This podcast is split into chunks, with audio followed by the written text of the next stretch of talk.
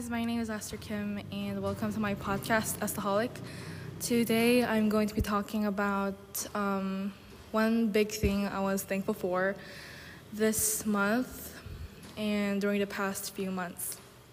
So, when I was um, recording my podcast episodes um, for the past few months, I was in Korea, and I talked about being in Korea and how living here is nice and the weather is nice and doing online school is sometimes fun and boring. Um, I came to Cambodia, back to Cambodia, a few weeks ago. I came on December 1st, and since I left for Korea on the last day of June, I have been Korea for exactly five months.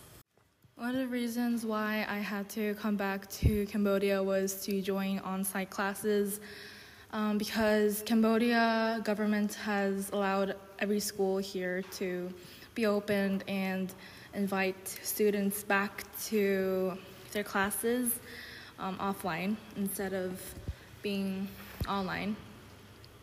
And also, um, I was vaccinated fully with all the all two doses, so I was able to come back to Cambodia safely. Um, so right now, since I'm in Cambodia, I have been um, going to class, going to school on site, and being able to um, enjoy um, social life with my friends at school, my classmates, and be able to learn things um, with teachers face to face. That is what I'm thankful for overall with the um, with the being able to study on site and um, being able to come to Cambodia safely without any problems. Um, I hope that the other students who are still doing online class be able to return to Cambodia safely and without any um, problems.